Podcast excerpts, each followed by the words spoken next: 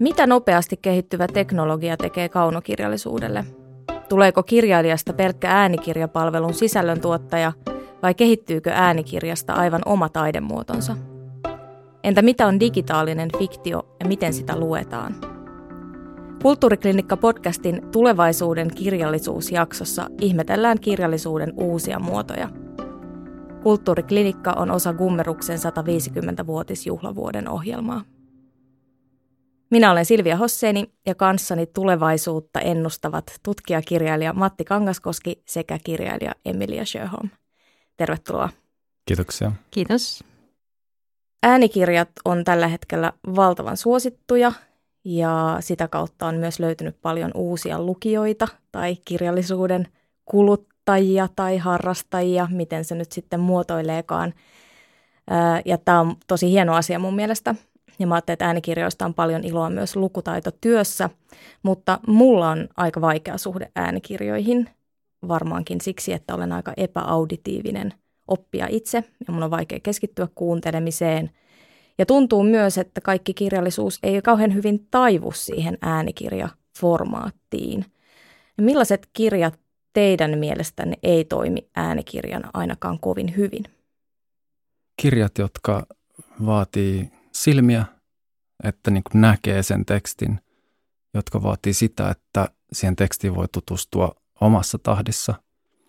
Eli voi palata, voi pysähtyä ajattelemaan, voi mennä vaikka sanan taaksepäin tai lauseen taaksepäin tai edelliselle sivulle.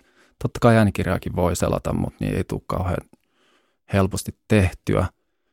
Ja sitten kirjat, jotka vaatii keskittymistä, koska äänikirjoilla on se sellainen tarjouma. Ne, tarjouma on siis asia, joka se tarjoutuu jollekin, se mahdollistaa tiettyjä asioita. Äänikirja mahdollistaa sen, että tekee jotain muuta samaan aikaan, jolloin itsekin liikun kaupungilla tai sitten tein jotain kotitöitä tai mitä ikinä, jolloin huomio väkisinkin niin vähän vaihtelee eri asioiden välillä. Joo, mä huomasin, kun mä kuuntelin erästä tietokirjaa. Mun mielestä tietokirjat periaatteessa toimii aika hyvin äänikirjoina, mutta siinä oli paljon keissejä.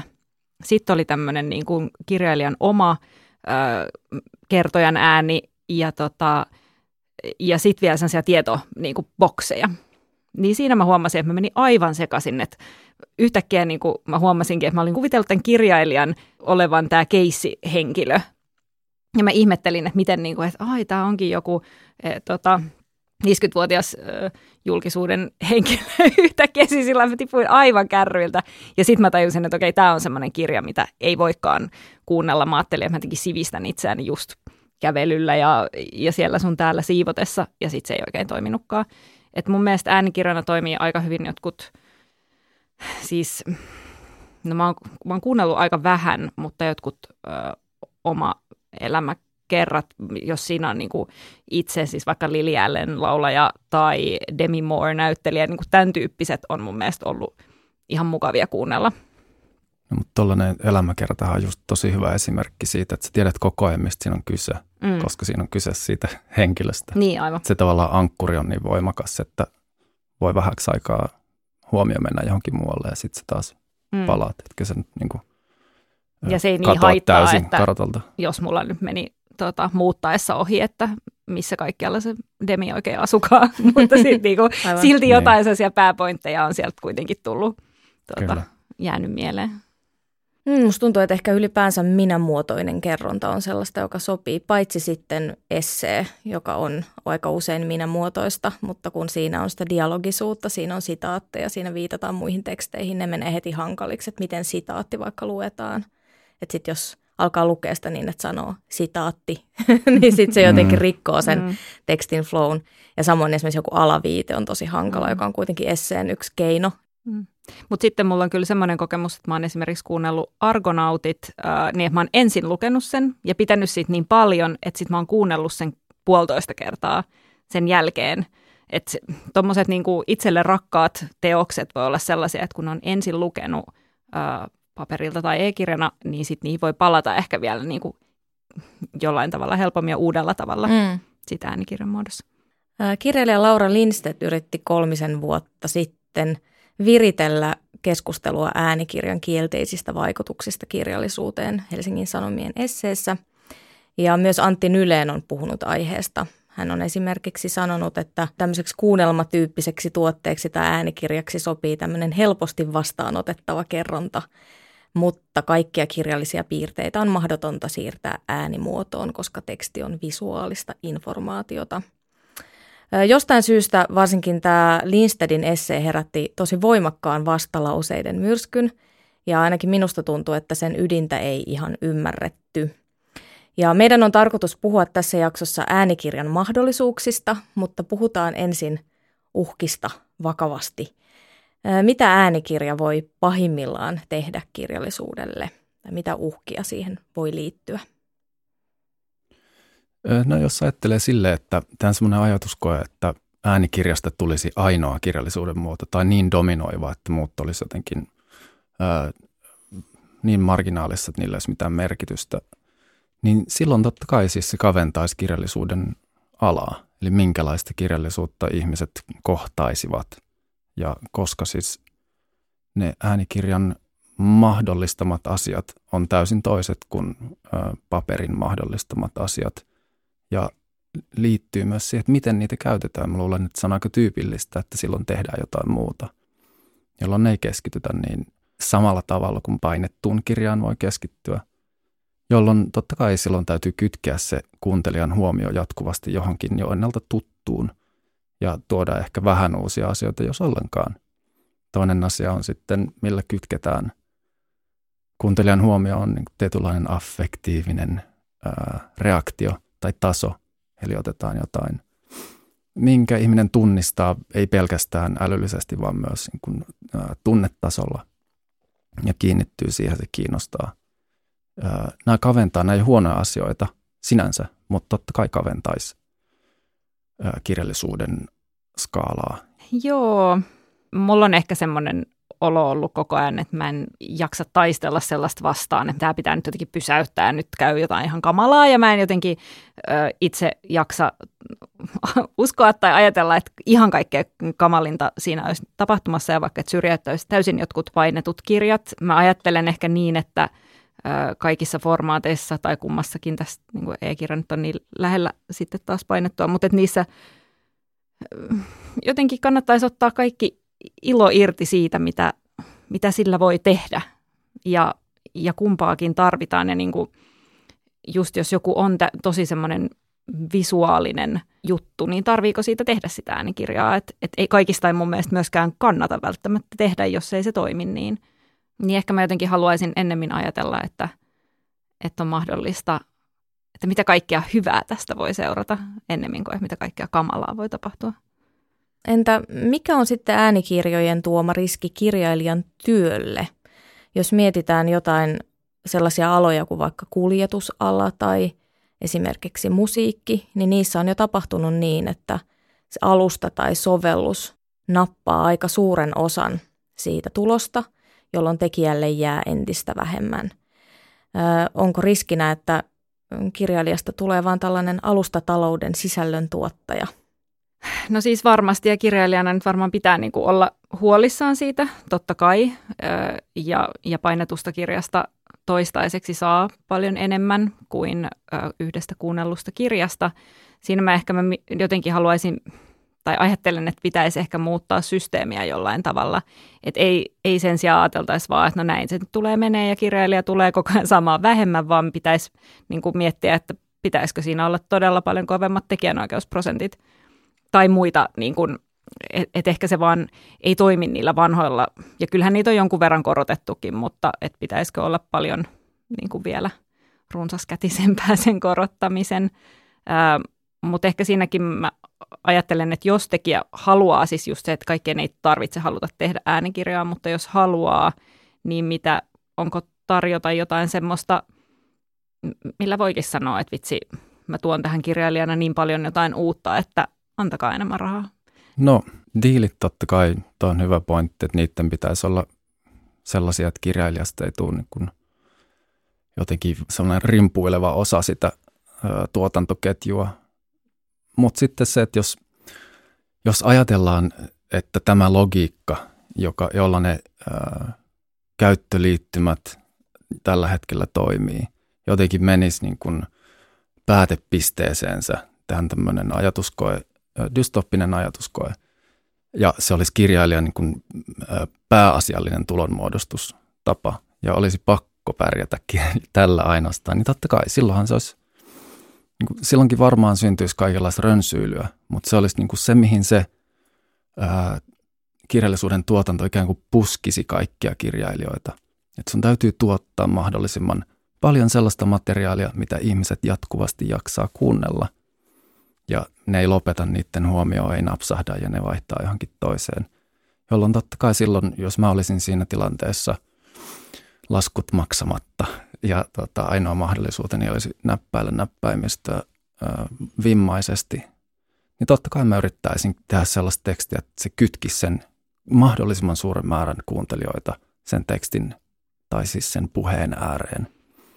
Niin onhan tuossa, niin kuin jo nyt ehkä tapahtunut se, että aikaisemmin on riittänyt, että joku ostaa sun kirjan. Se, se ihan sama, että lukeeko se sitä koskaan, laittaako se sen suoraan hyllyyn, ostaako se sen lahjaksi ja sitten se menee vanhempien hyllyyn ja kukaan ei ikinä lue sitä. Mutta se rahat on tullut jo. Mutta esimerkiksi ään, just äänikirjassa se täytyy kuluttaa, sen täytyy olla – vetävä tai mitä ikinä sen verran hyvä, että ihmiset kuuntelee sen ja, ja kun se tulo kertyy kirjailijalle vasta sen myötä, niin kyllähän sitä voi pohtia, että vaikuttaako se siihen, että miten kirjoitetaan ja että pyritäänkö tekemään vetävämpää, viihdyttävämpää, mutta onko viihdyttävä aina yhtä kuin huono kirjallisuus? Mm. Sen verran täytyy tarkentaa, että mä en myöskään niin kuin vielä tuossa vaiheessa lähtisi arvottamaan, että onko se hyvä mm. vai huono asia, mutta kyllä siinä sen voi ehkä sanoa, että se, niin kuin jos ajatellaan, että kirjallisuudella taiteenlajina ja kirjailijalla jonkinlaisena taiteilijana ideaalitilanteessa olisi vapaus miettiä niitä niin kuin taiteellisia ratkaisuja siinä jonkinlaisen, ää, jonkinlaisen oman ehtoisuuden vallitessa, niin sit, sitähän se kaventaisi. Joo. Mutta se ei välttämättä tuottaisi var, niin kuin suoraan huonoa kirjallisuutta, se tuottaisi erittäin viihdyttävää kirjallisuutta. Yksi näkökulma, jota voisi miettiä tähän äänikirja-asiaan ja varsinkin äänikirjavastaisuuteen, jota aina välillä, välillä ilmenee erilaisissa puheenvuoroissa, on tämä niin kuin ylipäänsä kirjallisuuden kuunteleminen. Jos ajatellaan lukemisen historiaa, niin tällainen yksin hiljaa lukeminen, niin se yleistyi ilmeisesti vasta myöhäiskeskiajalla, eli karkeasti 500-700 vuotta sitten – ja se on aika lyhyt aika, jos ajatellaan, että kirjoituksen keksimisestä on viitisen tuhatta vuotta. Ja yksin hiljaa lukemisen rinnalla eli tosi pitkään tämmöinen yhteisöllinen ääneen lukemisen kulttuuri. Ja moni esimerkiksi renessanssiajan kirjailija kirjoitti kirjansa nimenomaan ääneen luettavaksi. 1600-1700-lukujen Euroopassa oli kaikissa sosiaaliryhmissä yleistä kerääntyä kirjaa ääneen lukevan ihmisen ympärille kuuntelemaan – Voisiko ajatella niin, että ääneen lukemisen kulttuuri on ikään kuin tehnyt paluun, mutta se on vaan muuttunut tämmöisestä yhteisöllisestä toiminnasta niin kuin tämmöiseksi yksityiseksi puuhaksi. Se on musta hyvä pointti, että se ei ole mikään nyt tämän nykypäiväisen äänikirjan mukana tuoma asia, että kuunneltaisiin kirjallisuutta. Siinä voi ajatella mun mielestä sitä sama asia, että mitä se yhdessä kuunteleminen mahdollistaa – suhteessa se, että mitä se yksin kuunteleminen mahdollistaa toisaalta mitä se ikään kuin estää. Ja musta semmoinen hauska, hauska asia tähän liittyen tuli mieleen, joka on tästä hiljaa lukemisen synnystä.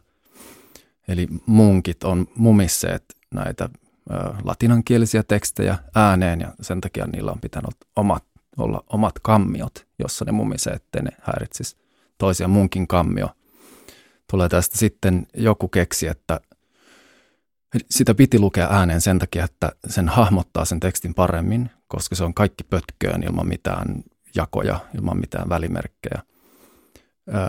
Sitten joku keksi tehdä niitä välimerkkejä, pistää pisteet sinne sanojen väliin, jolloin se helpottui se visuaalinen hahmottaminen ja se niin kuin ääneen lukeminen ei ollut niin tarpeellista. Ja tämä sitten vaikutti tietysti myös siihen, että voitiin siirtyä niin kuin yleisiin ikään kuin kirjastosaleihin, jossa kaikki voi hiljaa itsekseen ää, lukea. Ja pitääkin olla hiljaa. Pitää mielellään olla hiljaa. Sitten tuli vielä, heitän tähän sen, että myös tuota yhteisöllistä lukemista edelleen siis tapahtuu. Kyllähän kirjallisuustapahtumiin keräännytään kuuntelemaan runoja, kuuntelemaan myös proosaa tai sitten kaikenlaisia esityksiä, joita itsekin teen, jossa siis voi yhdistyä erilaiset performanssielementit sun muut. Ja musta ne on parhaimmillaan upeita tilanteita, aivan toisenlaisia kuin yksin kuunteleminen tai lukeminen tai mitään muuta, jolloin se tilanne, tilanne tuo jotain lisää siihen ja siihen keskittymiseen ja samalla aistii muiden ää, aistimisen, tuntemisen, sen vastaanoton ja sen tietysti myös sen lukijan jotenkin aivan toisella tavalla. Niin mun mielestä jotenkin ääneen lukeminen niin, että joku on siinä samassa tilassa, niin se on kyllä, se on jotenkin kuitenkin enemmän vuorovaikutteista ja jollain tavalla mun mielestä aika intiimiä, jopa romanttista voi olla ja jotenkin, että siinä, siinä on kyllä, tai mä pidän hirveästi ääneen lukemisesta ja enemmän kuin äänikirjoista, mutta ehkä just se, että mä oon vaan jossain niiden – kuulokkeiden tai muun kanssa itsekseni kuulemassa, niin sit, ei, se ei ole yhtään sama asia kuin, että just keräännytään yhteen ja sitä kautta kuulee sen ääneen luettuna. Mm. Tosin nyt mietityttää se, kun sähköjen hinta kallistuu, niin voiko käydä niin, että kohta ihmiset kerääntyvät yhdessä saman laitteen ääreen kuuntelemaan äänikirjaa esimerkiksi? Pimeässä. Ja sehän voisi olla ihan tota, niin, ihanaa. Mm, niin. No äänikirja voi suhtautua myös omana taidemuotonaan. Ja Emilia, sun uusin kirja on kirjoitettu nimenomaan äänikirjaksi tai ensisijaisesti äänikirjaksi. Miksi? Mm, joo. No ehkä mulla oli just, siinä on monia syitä, mutta yksi on just se, että mua kiinnosti se, mitä nyt siellä sitten voisi tehdä. Että kun ihmiset kerran mm, kuuntelevat, niin äh, mitä kaikkea olisi mahdollista. Sitten myöskin ehkä jollain tavalla sitä ajone mun teemat ja aiheet, kun niistä musta tuntuu, että niistä nyt on niin paljon viime vuosina puhuttu ja nimen, nimenomaan puhuttu, ihmiset on keskustellut niistä aiheista, niin oli mun mielestä aika luontevaa laittaa kaksi ihmistä keskustelemaan. Ja koska äänikirjassa äh, mun mielestä suurimpia ongelmia on myös se, että jos on paljon dialogia ja yksi ja sama lukija lukee ne, niin se saattaa kuulostaa oudolta tai voi olla vaikea pysyä perässä. Niin sen takia mä innostuin tämmöisestä ideasta, että olisi kaksi ää, näyttelijää, jotka lukee sen dialogin mahdollisimman aidon kuulosena. Niin se, että pääsi vaikuttaa ohjaajana siihen lopputulokseen, niin oli kyllä mulle myös tärkeää ja innostavaa. Mitä ne on ne teemat ja aiheet, joita sun kirja käsittelee, joista sä ajattelit, että ne nimenomaan sopisi niin kuin dialogimuodossa tai äänimuodossa käsiteltäväksi? Ää, joo, siinä on siis kaksi ihmistä, jotka puhuu paljon ö, parisuhdemuodoista, odotuksista, mitä meille asetetaan niin kuin 340 ö, kynnyksellä. Ja, tota, ja just siis parisuuden muodot etenkin on semmoinen, mistä nyt niin paljon tuntuvat ihmiset puhuvan, että, että jotenkin se, että kaksi ihmistä laitettiin niin kuin, ö, omine mielipiteineen käsittelemään niitä asioita, niin musta se tuntui jotenkin hedelmällisemmältä ja, ja jollain tavalla aidolta. Musta tässä on kiinnostavaa siis podcast-ulottuvuus, koska ihmiset kuuntelee tosi paljon podcasteja Joo. ja itsekin kuuntelen ja on huomannut, että nimenomaan siis dialogia on tosi kiva seurata sellaisessa tilanteessa, että on vaikka jossain kulkemassa kaupungilla, niin sitten kun kaksi ihmistä keskustelee, niin siinä pysyy vielä paremmin huomio mm. kuin se, että yksi tuuttaa jotain, vaikkakin sitten luettua keskustelua, mutta, mutta silti se on niin kuin, sitä on vielä helpompi seurata, niin toihan on ää, nerokas muuvi viedä sitten tämmöinen muoto ikään kuin kirjallisuuden ala- alueelle. Joo, ja sitten tuossa itse asiassa podcastit jollain tavalla oli mulla myös refenä sit siinä ohjaustyössä, mm, että mä halusin, että se kuulostaa siltä, että se olisi salaa äänitetty ja, ja niin kuin enemmän siltä, että kuunnellaan jotain, tai niin, kuin, niin kuunnellaan elokuvaa silmät kiinni tai kuunnellaan jotain podcastia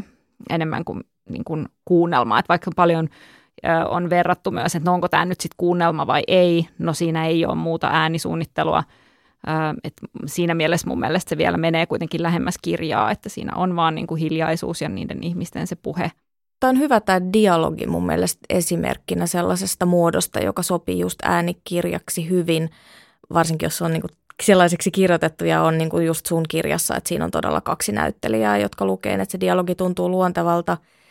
Niin mitä muuta sellaista äänikirjalla voisi tehdä tai voi tehdä, mihin niin kuin perinteinen kirja ei ehkä niin hyvin sovi tai, tai missä se äänimuoto toisi siihen ehdottomasti jotain lisää tai jotain uutta? Mä oon itse suunnitellut yhden kokeellisen muusikon kautta äänitaiteilija Olli Arnin kanssa sellaista ikään kuin käännöstä painetusta runokirjasta äänikirjaksi, mutta sillä tavalla, että tuotaisiin ne niin kuin tekstin visuaaliset elementit, sivun tuntu, se niin kuin kirjan tuntu jollain tavalla ääneksi siihen kirjaan ja miten ne voisi kääntää, kääntää sitten niin kuin äänen siltä siksi, miltä se niin kuin sivun tunteminen kuulostaa.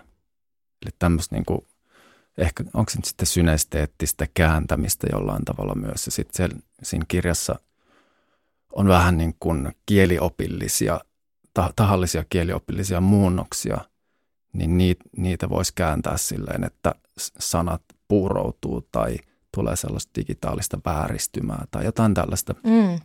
Eli niin kuin, kuin kääntää sen paperimediumin ää, auditiiviseksi ää, mediumiksi ja miettiä, että mitä kaikkea sellaista, mitä me ei yleensä ajatella edes paperista kirjaa lukiessa, kuitenkin on siinä mukana niin kuin ne sivun kääntämisen tauot ja äänet ja sen tuntu ja tietysti asettelu paperilla ja niin edelleen. Tuosta tuli mieleen omassa kirjassa, mulle oli aika tärkeää myös tauot tai hiljaisuus, että miten se rytmittyy siellä ja niitä jonkun verran niin kuin ihan vielä leikkaamalla editoitiin niin kuin pidemmäksi tai lyhyemmäksi, että myöskin tuommoiset, mikä ei kuulukaan, niin voi olla tosi tärkeä. Ja mitä mä tekisin visuaalisesti sitten jollain kappalejaolla ja lukujen mitalla ja, ja sen tyyppisellä. Siinä pitää vaan ehkä kääntää oma ajattelu vähän erilaiseksi, jos, jos lähtee tekemään äänikirja edellä. Ja sitten mä ajattelen, että aika paljon voisi ehkä miettiä, miten, että pystyisikö tekemään kaksi ihan erilaistakin teosta, että toinen painettu, mikä toimii hyvin siinä ja toinen jotenkin äänikirjalle, mikä toimii paremmin, paremmin niin. Ja sitten mä lähdin jotenkin, silloin kun mä ihan niin kuin vielä heittelin ideoita itselleni, niin silloin mä mietin sitä, että pystyisikö jotenkin siihen tunnelmaan vaikuttaa enemmän niillä kaikilla, niin kuin vaikka jos pyrkisi käyttää jotain tiettyjä konsonantteja tai niin kuin, että, miten sen, että miltä se kuulostaa – niin pystyykö sillä vaikuttamaan siihen lukijaan jollain pystyy. tavalla? Niin, niin, niin mulla oli kaikenlaisia ajatuksia alun perin, mutta sitten sit ne kuitenkin niin kuin karsiutuvaan tähän dialogiin, mutta, äh, mutta niin, mahdollisuuksia on. No jos ajatellaan äänikirjoja niin kuin sellaisena tavallaan tavallisena muotona, eli, eli ei tällaisena ehkä rikastettuna versiona, mitä Emilia toi sun kirja esimerkiksi on, jossa näyttelijät käyttää tiettyjä äänenpainoja tuottaakseen tietyn vaikutelman ja niin edelleen, niin suomalaiset äänikirjat on toistaiseksi tyyliltään olleet aika neutraaleja. Ja taitavat äänikirjojen lukijathan pystyy tosi hienovaraisilla keinoillakin tekemään sen tekstin eläväksi. Ja mielenkiintoista on se, että kustantamoiden mukaan useimmat suomalaiset ei pidä siitä noin lähtökohtaisesti, jos lukija esimerkiksi eläytyy vahvasti tekstiin tai jotenkin tulkitsee sitä äänikirjojen kommenteissa näkee tällaisia lukija eläytyi liikaa, sopisi paremmin lukemaan jotain lasten satua tyyppisiä kommentteja. Mutta angloamerikkalaisessa kulttuurissa ainakin on toisin. Siellä henkilöhahmojen ääniä rakennetaan vähän voimakkaammin ja muutenkin lukijat saattavat eläytyä vahvemmin kerrontaan. Mistä te arvelette, että tämä ero johtuu? Miksi suomalaiset eivät tykkää tulkinnasta? Musta tuntuu, että se näkyy jo ihan siinä, miten me puhutaan. Me puhutaan ihan eri tavalla muutenkin ehkä. Niin kuin, ja sitten varmaan siinä on joku semmoinen, että ei halua, ää, en mäkään halua saada semmoista niin kuin valmista tulkintaa jostain, mitä mä luen. Mä myös suhtaudun siis yleisesti, pidän enemmän semmoisesta neutraalista lukemisesta kyllä, poikkeuksena oma teokseni.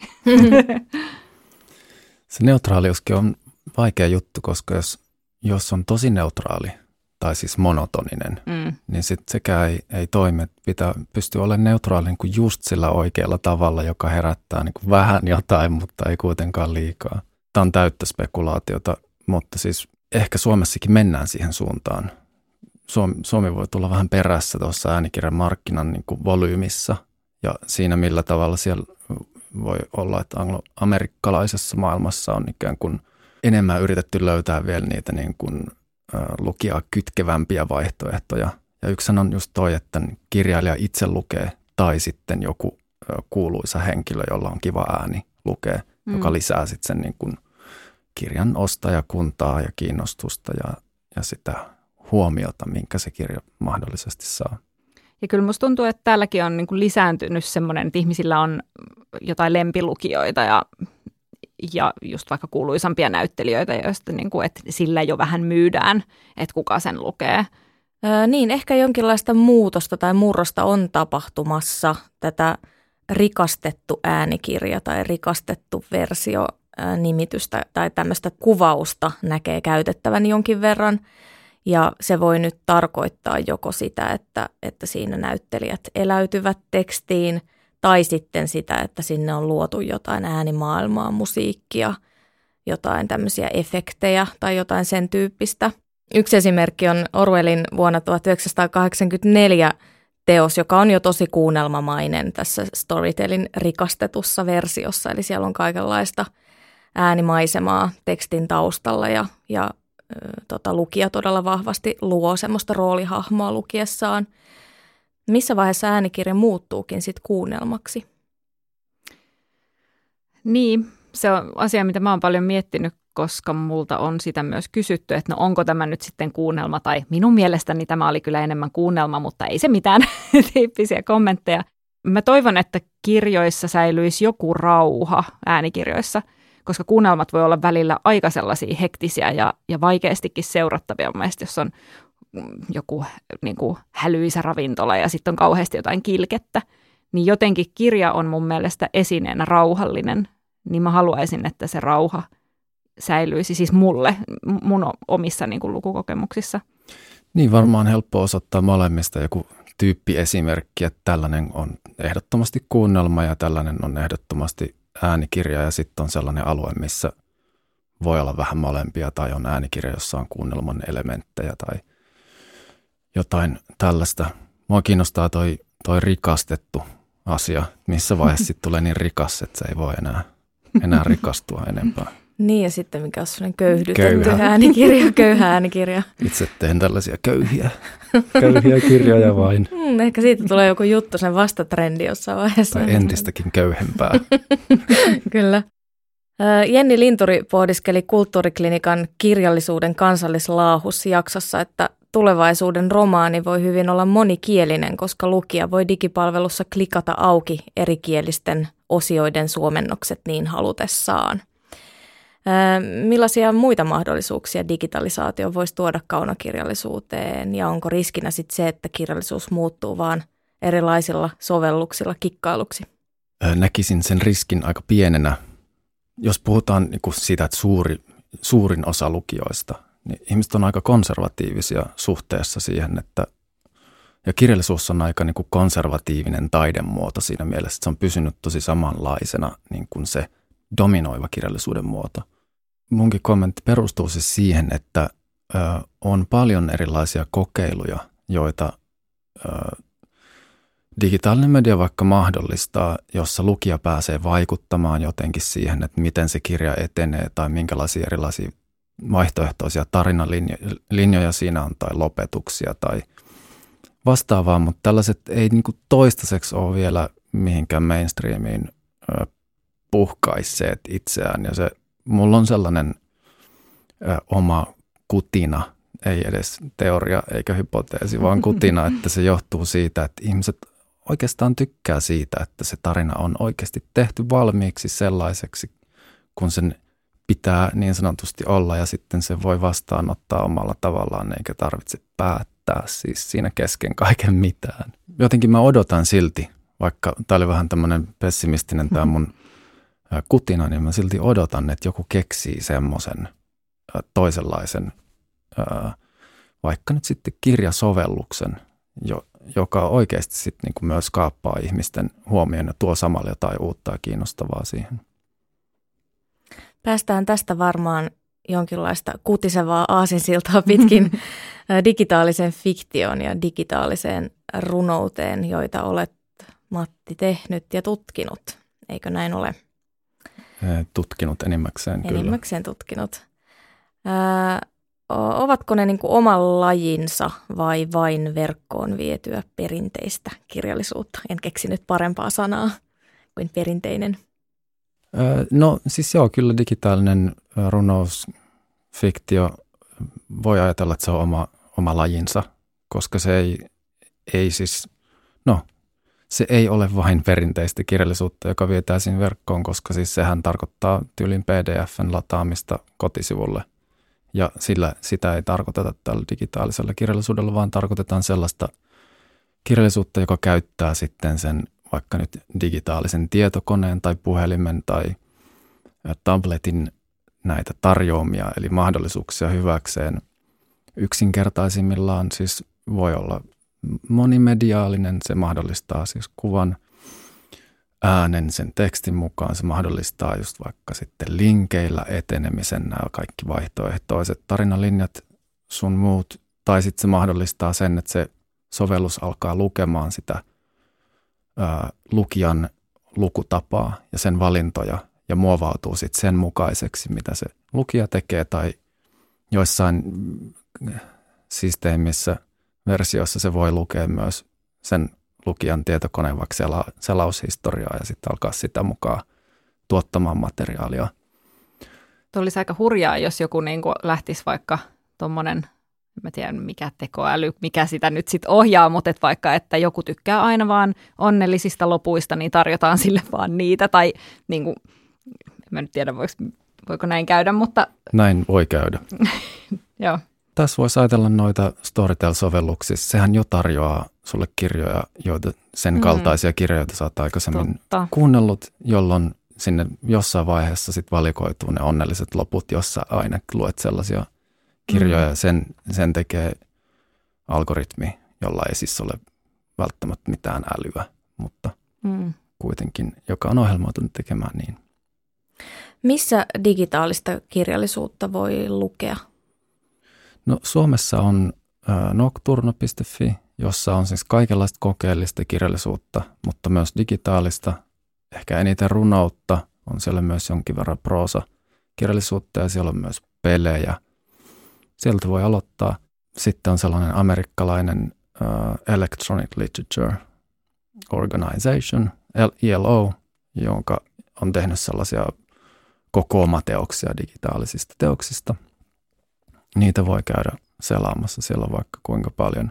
Vastikään Amos Rexissä oli semmoinen Young He Chang Heavy Industriesin teos, joka nimi oli Miss DMZ, joka oli siis tällaista, se oli ehkä niinku tekstianimaatio mahdollisesti tai kineettistä runoutta, mikä tarkoittaa tässä yhteydessä sitä, että sen, siinä oli kolme ruutua, siinä oli suomeksi, englanniksi ja ruotsiksi tekstit, ja ne tuli siellä tietyllä tempolla, temmolla musiikin kanssa ja sen tällä Young Hey Young Heavy Industriesille on tyypillistä, että se ää, lukutempo vaihtelee tosi ää, railakkaasti sillä tavalla, että se on välillä ihan seurattavaa ja sellaista niin kuin lukutempoista ja sitten se yhtäkkiä tai vähitellen muuttuukin aika nopeaksi, ää, jolloin sitä ei saa selvää enää, että mitä tässä oikeasti tapahtuu – se teksti ikään kuin välkkyy koko ajan siellä musta teksti valkoisella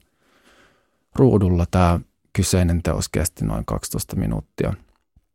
Itse katsoin sen viisi kertaa peräkkäin ja tulin aika, aikamoisen huojuvana sieltä sitten ulos, mutta sain lopulta kyllä selvää, että mikä story siellä oli ja minkälainen, ää, minkälainen se teos sitten niin kuin monta kertaa luettuna myös oli. Mutta siinä totta kai – se ei ole vaan se teksti, vaan se on se kokemus, joka syntyy siitä katsomisesta.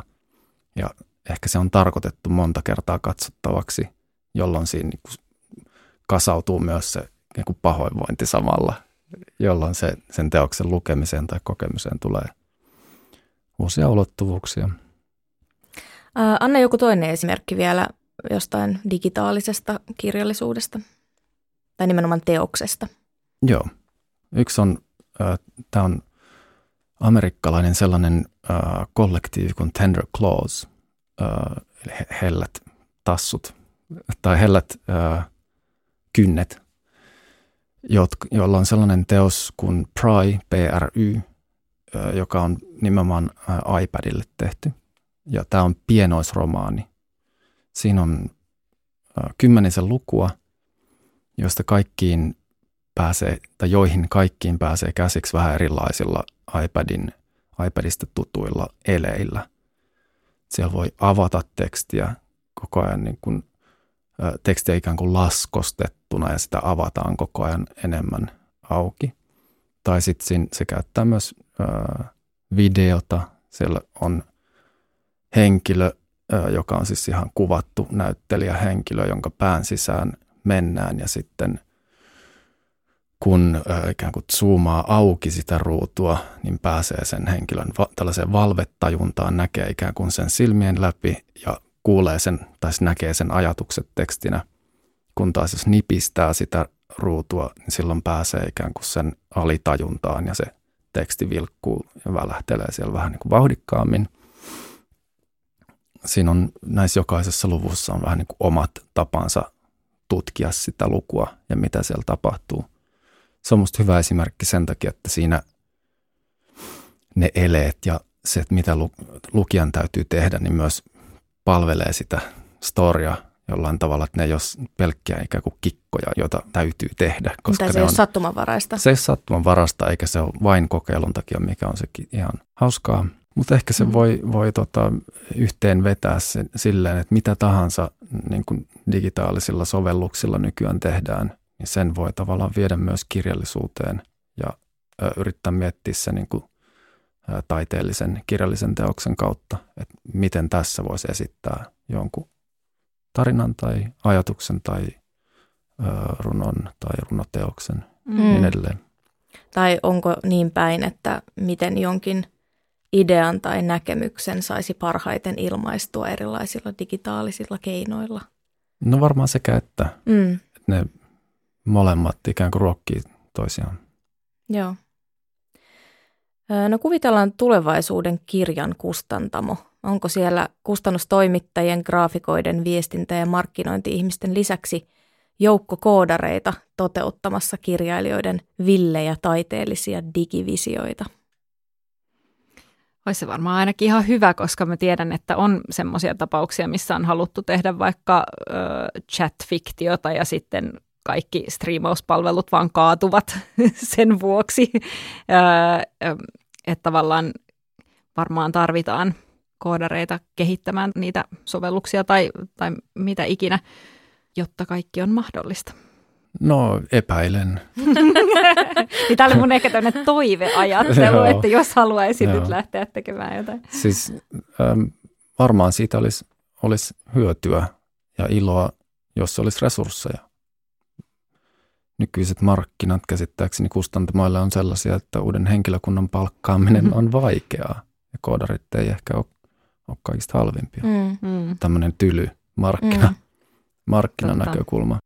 Mä muistan, että äh, ehkä kymmenisen vuotta sitten, kun oli joitain sellaisia kokeiluja ikään kuin digitaalisiksi alustoiksi, jos, joihin tuotiin kuratoitua sisältöä, äh, jotka ei sitten lopulta niin kuin lähteneet, käy, lähteneet käyntiin, niin silloin oli kustannusmaailmassa sellaista kyttäilyä, oma tulkintani, että keksiikö joku jonkun hyvän systeemin, joka me voitaisiin sitten ikään kuin myös ottaa käyttöön.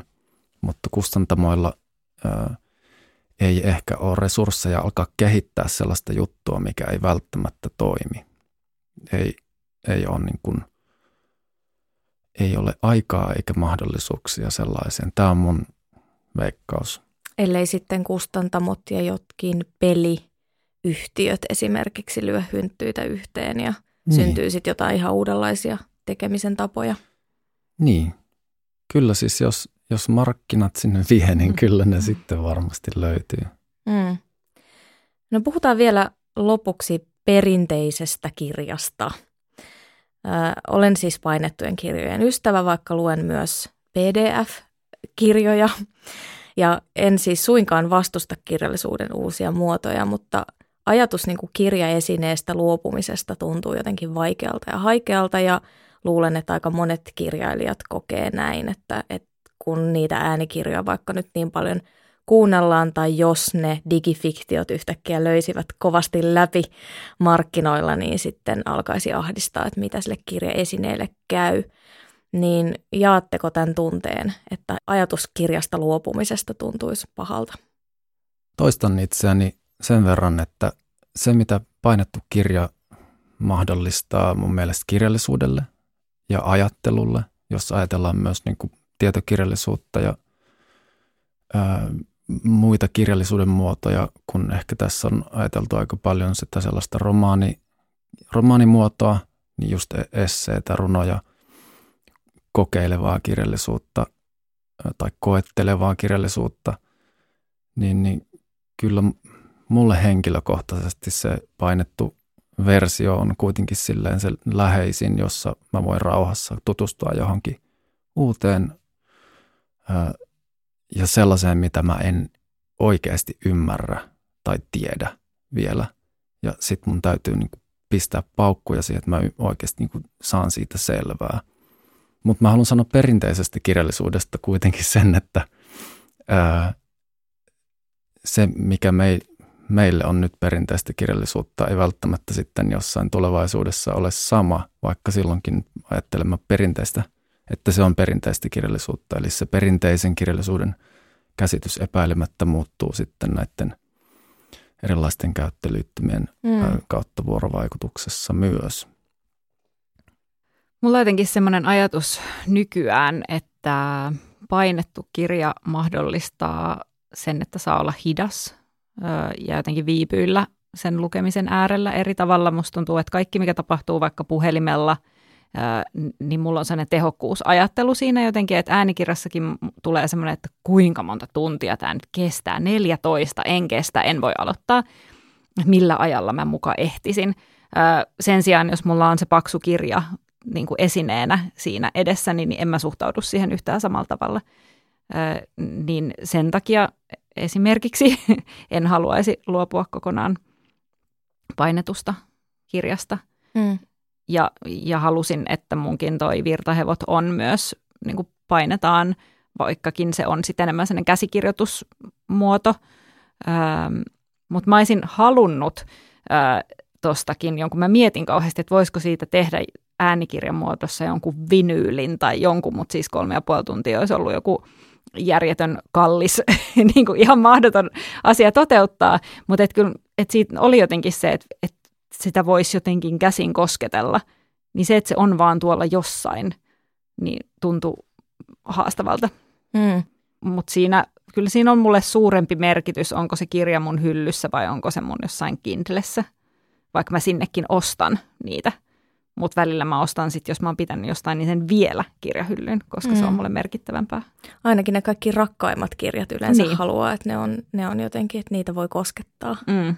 Ehkä vähän sama kuin rakkaita ihmisiäkin mielellään niin. koskettelee. Niin. Ja sitten toisaalta ne kirjat, jotka on laivaa muutosta toiseen roudaan, niitä jossain, niin kuin, että ne on jo dumpattu vintille ja sitten niin, niin kuin ne on semmoista taakkaa, niin ehkä, no ehkä vähän sama kuin ihmisissä ei halua viettää niiden ihmisten kanssa, josta ei pidä. Nythän on ollut aika vahva se trendi, ainakin sisustuslehdissä näkee, että kirjahyllyistä on luovuttu. En tiedä, mm. tekevätkö ne jossain vaiheessa taas comebackin, mutta, mutta näkee, että ihmisillä vähemmän on kodeissaan fyysisiä kirjoja tai painettuja kirjoja, niin onko painetulla kirjalla tulevaisuutta vai tuleeko siitä museoesine? On, on. Painetun kirjan kuolemaa ei kannata ennustaa, koska on todennäköisesti väärässä. Mä ehkä ö, peräänkuulutan sitä, että se tulee muuttumaan, mutta se ei, en usko, että painettu kirja sinänsä, siis se millä tavalla sitä käytetään, mutta en usko, että se sinänsä katoaa. Ja ö, etenkin nyt sitten, jos puhutaan vaikka tutkimuskirjallisuudesta, niin on vaikea nähdä, että sitä luettaisiin pelkästään äänikirjana tai pelkästään sitten PDFiltä. Olet kuunnellut Kulttuuriklinikka-podcastia, joka on osa Gummeruksen 150-vuotisjuhlavuoden ohjelmaa. Minä olen Silvia Hosseini ja kanssani keskustelivat Matti Kangaskoski ja Emilia Sjöholm. Podcast on äänitetty Earselectin studiossa.